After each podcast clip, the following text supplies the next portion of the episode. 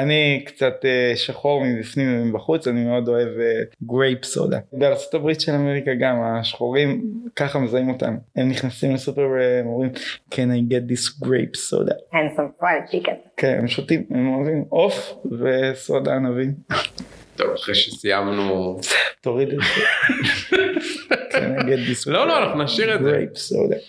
grape אה, הם. גם אוהבים אבטיח, ומה עוד, איזה עוד סטריאוטיפים גזעניים כן, יש כן. לגבי שחורים? הם מוכרים סמים. טוב, אני רוצה שתעצמו עיניים ותדמיינו שאתם עניים וחולים ואין לכם גישה לטיפול רפואי ואתם לא לגמרי יודעים מה יש לכם, רק יודעים שמשהו לא בסדר כי יש לכם פצע על הזין.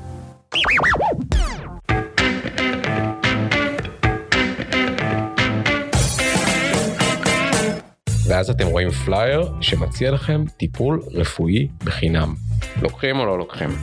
לוקחים. אבל מה עם הרופאים שמציעים לכם טיפול בכלל לא מטפלים בכם, אלא מצרפים אתכם ללא ידיעתכם לניסוי רפואי? נשמע מופרך? לא. תגיד כן, מה אכפת לך? כן, נשמע מאוד מוזר. אז זה בדיוק מה שקרה בטוסקיגי אלבמה בארצות הברית בשנת 1932 הזמינו קבוצה של 400 שחורים שהייתה להם מגבת לטיפול רפואי בחינם. זה היה במסגרת מה שנקרא אחר כך ניסוי האגבת בטסקיגי הייתה להם מגבת אבל הם לא ידעו ש- שקוראים לזה אגבת הם לא ידעו מה זה כי לא לא נעים להגיד אבל לא הייתה להם השכלה תגיד, מה זה הגבת? הגבת זאת מחלת מין שיש לה שלושה שלבים. בשלב הראשון יש לך פשוט פצע על איבר המין, זה עובר תוך כמה שבועות, ואז אה, אחרי כמה שבועות מתחיל השלב השני. בשלב השני יש לך פריחה, יכולה להיות הצטננות, כאב ראש, כל מיני דברים כאלה, ואז מגיע השלב השלישי שבו בהידרדרות קשה במיוחד זה יכול להגיע לפגיעות בעמוד השדרה, אה, או לפגיעות מוחיות, או לעיוורון, או לכל מיני דברים מזעזעים. הניסוי התחיל לפני המצאת הפניצילין אבל עדיין היה טיפול כלשהו באגבת הם פשוט נותנים להם כספית שזה היה מטפל באגבת אבל מרעיל אותה מכל מיני כיוונים אחרים אבל אפילו את הכספית שזה היה הטיפול המקובל באותו זמן לא נתנו להם. זה כל כך עתיק, זה לפני מלא זמן, זה בסדר שזה קרה. זה לא כזה עתיק זה לפני פחות ממאה שנה. שנתיים אחר כך, אתה יודע מה קרה? ליל הבדולח. אתה מכיר את חוק גודווין? זה חוק שאומר שהבן אדם הראשון שמזכיר את השואה בדיון כלשהו מפסיד אוטומטית כי השואה כל מה שתגיד בקשר לשואה זה טיעון כל כך חזק ששום דבר לא משתווה אתה אליו. יודע שגודווין מת. ניטשה אמר את זה. אז נכון שום דבר לא גרוע כמו השואה ובכל זאת פשוט לא סיפרו להם שיש להם מגבת 40 שנה 40 שנה. 40 שנה היה להם מגבת ואף אחד לא סיפר להם. וואו. אז לא טיפלו להם באגבת פשוט נתנו להם אספירין ואמרו להם להמשיך עם החיים שלהם והמטרה המוצהרת של הניסוי הייתה להבין מה ההשפעות ארוכות הטווח של אגבת אה, שזאת מטרה די משונה כי אגבת זאת מחלה שקיימת לפחות 500 שנה ורוב הזמן לא היה לה איזשהו סוג של טיפול אפילו לא כספית ככה שדי הכירו כבר את כל השלב הראשון השני והשלישי. אני, אני לא מבין לאן אתה חותר, אין לך מה שותים, ואני לא מבין לאן אנחנו, לאן אתה רוצה להגיע. חכה חכה רגע תן לי לקחת אותנו למסע יש פואנטה בסוף אני מבטיח אוקיי, אז אתה מבטיח לי מסע. מה עוד יש להבטיח איך דוקטור סוס אומר? הם יוצאים מגיעים למקומות מופלאים. אז זה היה המחקר בסופו של דבר הוא הודלף לעיתונות ב-1972 ועורר זעקה ציבורית אבל זה היה אחרי fucking 40 שנה שזה היה סוד אבל סוג של סוד ידוע. חוץ מלחולים. התוצאות של המחקר פורסמו בשלבים שונים בכל מיני ז'ורנלים רפואיים וכמעט אף אחד לא אמר כלום. כי מאיזה רופא שחור אתה מכיר בארצות הברית בשנות ה-60? בסדר אבל גם אם אתה רופא לבן לא אכפת לך שיש ניסוי להשפעות ארוכות טווח של הגבת כשאתה יודע שיש תרופה להגבת אולי אתה חושב שהאנשים האלה הסכימו מרצונם להשתתף בניסוי הזה. אולי אבל למה שמישהו יסכים מרצונו להשתתף בניסוי הזה אז הסיפור הזה התגלה ב-1972 ואז באמת הניסוי הופסק אבל עברו עוד יותר מ-20 שנה עד שממשלת ארצות הברית הסכימה להתנצל על המקרה הזה זה קרה ב-1997 שקלינטון הסכים להתנצל והצאצאים של משתתפי הניסוי כי רובם כבר נפטרו קיבלו פיצוי כספי שממש תודה. אוקיי, שתי שאלות. כן. הראשונה, המידע הזה הוא ממעריב לנוער או מראש אחד? מלאישה. מילה אישה סבבה ושתיים לא אמרת שנעשה פרק על אה, חטופי תימן רגע אנחנו מגיעים לזה. אה, כן כן, יאללה, זה עכשיו. לא, כי יש לי חבר תימני.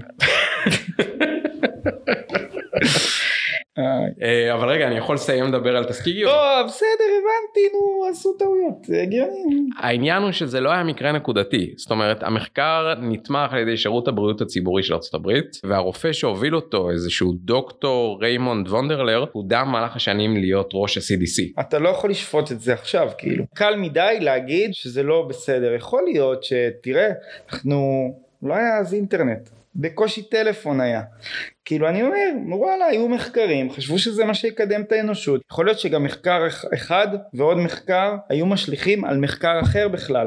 אתה לא בא מהעולם הזה ואני אומר סבבה אני, אני יכול להבין. רק שהניסוי הזה שוב נמשך 40 שנה וקרו שני דברים מרכזיים במהלך 40 שנה האלה. דבר ראשון כמו שכבר הזכרת קרתה ה... 3, 2, 1 שואה. ומה קרה בשואה? גם כן היו אה, ניסויים בבני אדם. היו ניסויים על בני אדם ובסוף השואה היו את משפטי נירנברג שהובילו לקוד נירנברג. שמה הקוד נירנברג אומר? שאסור לעשות ניסויים על בני אדם בלי הסכמה מדעת שלא הייתה פה ובלי סכנה לפגיעה שעלולה לגרום לנכות או למוות. אה, אתה היית מסכים להשתמש בתכשיר רפואי שלא נוסע על אה, חיים וחלילה שלך יקרה משהו? אנחנו כולנו חויבנו להתחסן נגד קורונה. ו- ולא נוסע על יותר מדי אנשים לפני מדינת ישראל. כן, מצד שני כאילו עם כל הכבוד כולנו עשינו חיסונים גם כשהיינו צעירים וגם לפני כמה שנים שטסנו לחו"ל אז אני אומר להתעורר מאוחר מדי ולתפוס על זה גל זה קצת uh, מוזר לי. בדיוק כמו שהאנשים האלה לא קמו בבוקר עם רצון חופשי עוד לפני הקורונה ואמרו היי בואנה זה ממש מסוכן להתחסן מה אתם מתחסנים? היו פה קבוצה מאוד קטנה של מתנגדי חיסונים כמו ברוב העולם. דבר ראשון כן הייתה קבוצה של אנשים שלא הסכימו להתחסן והדבר השני זה שחיסון מעולם לא היה חובה לפני כן. זה ההבדל המשמעותי. אין מה לעשות היה פחד מסוים. עוד פעם זרו בנו פחד שקרי לחלוטין אבל מה לעשות היה פחד. הפחד הזה היה כל כך להתחמש באמת זה מה ש... לא אבל כן אבל בהתחלה לא מתחמשים באמת. בהתחלה לוקחים את הסיכון המחושב זה הסיכון המחושב. השאלה אם זה היה סיכון מחושב או שזאת הייתה מניפולציה מאוד קשה שהפעילו עליך הלוואי בעלי כוח. הלוואי תגיד לי אבל מה הייתה המניפולציה אני הלוואי אני בטוח שהאמת נמצאת איפשהו באמצע. מנכ"ל פייזר והזאתי שהייתה אחראית על הקורונה במשרד הבריאות, הם עבדו ביחד, היא באופן רשמי עבדה להם. אבל בזמן שהיא אבל זה קרה אחראית. בכל העולם זה הקטע אבל פה זה קרה קודם, ועלינו גם אכפו את זה בצורה חוקית קודם. אנחנו העם היהודי מגיע לנו קודם.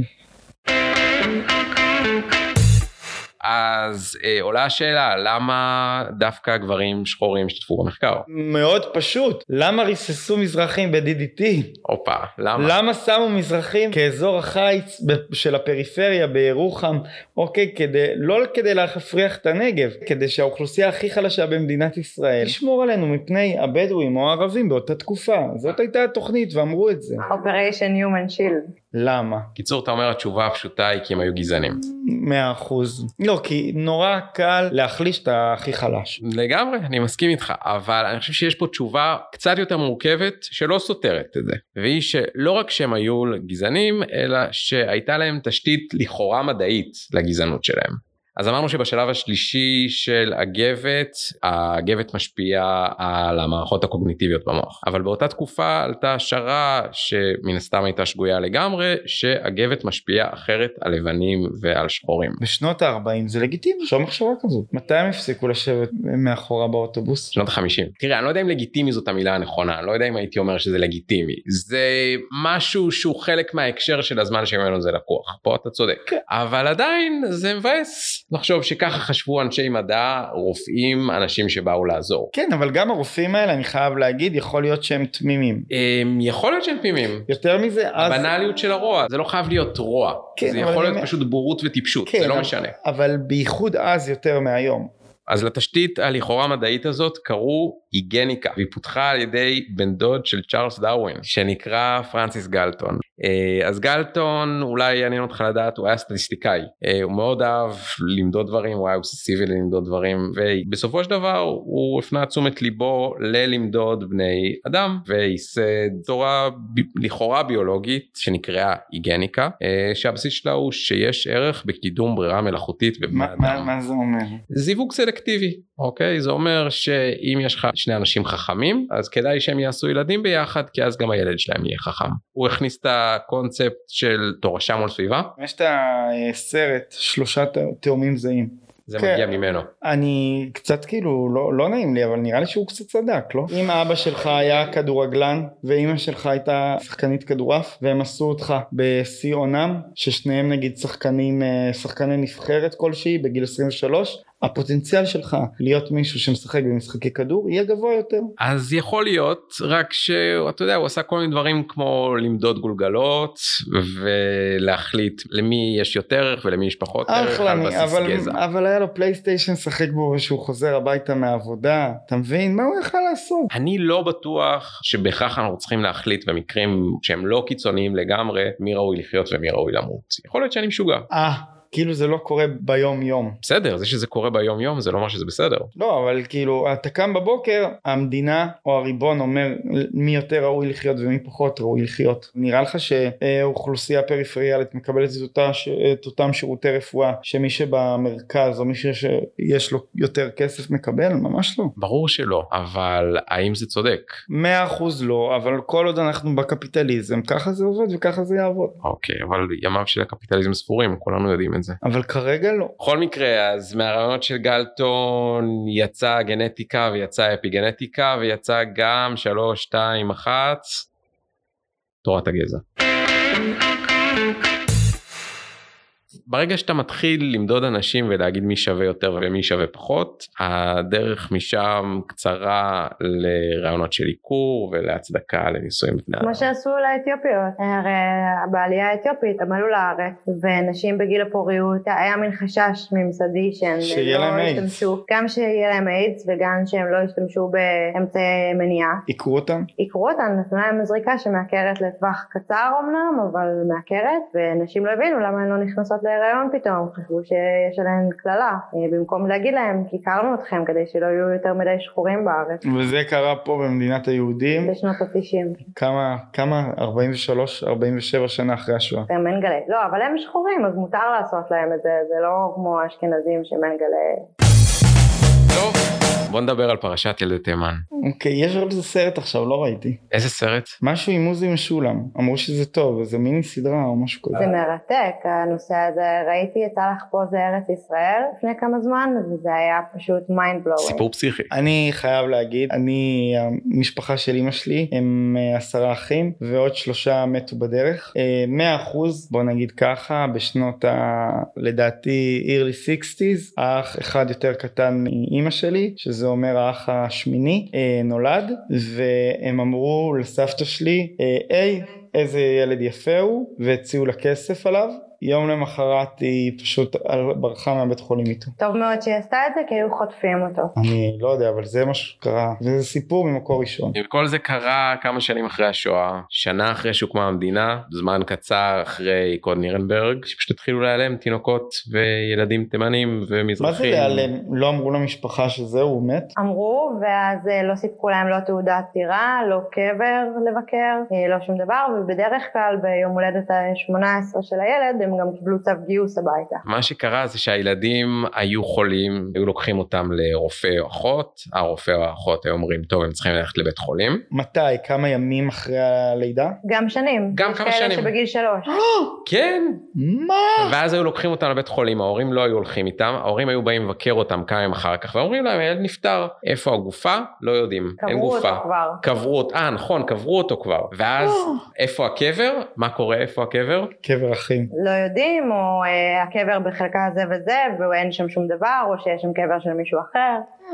עכשיו וואו. ההורים לא האמינו ולא הפסיקו לנסות לגלות את האמת וכמו שאמרת זה נהיה עוד יותר מגוחך כשבגיל 16-17 הם התחילו לקבל צו ראשון. וגנזו את הפרוטוקולים. יש פרוטוקולים אבל פרוטוקולים נשארו חסויים במשך המון המון המון המון זמן אה, עד עכשיו חלק מהפרוטוקולים הם חסויים. פרוטוקולים של מה? פרוטוקולים של משרד הבריאות של מה היה עם הילדים האלה. אני הבנתי ששמעון פרס היה אחראי לזה. אז יש שמועה כזאת אבל אני לא יודע אם זה נכון או לא אני נכון. יודעת כמעט בוודאות, כאילו מסרטים שראיתי בנושא וזה, שוויצו היו מאוד מעורבים בעניין הזה. ומאז אני לא קונה בביגודית של ויצו יותר. וואו אם הייתי תימני לא הייתי משלם שקל אחד למדינה המסריחה הזאת. פרק בחסות הביגודית של ויצו.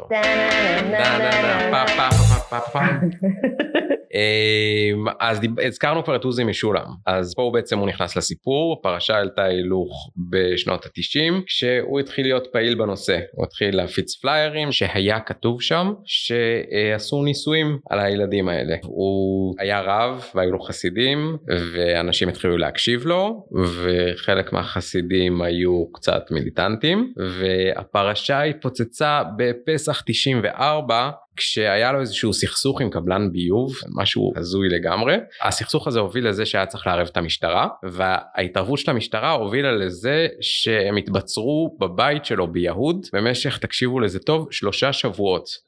אוקיי המשטרה היס"מ וצלפים קיטרו להם את הבית למה? כי הם דרשו שתוקם ועדת חקירה ממלכתית ושהמדינה תכיר בפשעים שלה. אבל הם לקחו מישהו כבן ערובה? לא הבנתי. לא הם פשוט זה לא ברור אני לא לגמרי מבין את הסיפור הזה אבל שוב משטרה הקיפה את הבית שלו במשך שלושה שבועות. טוב.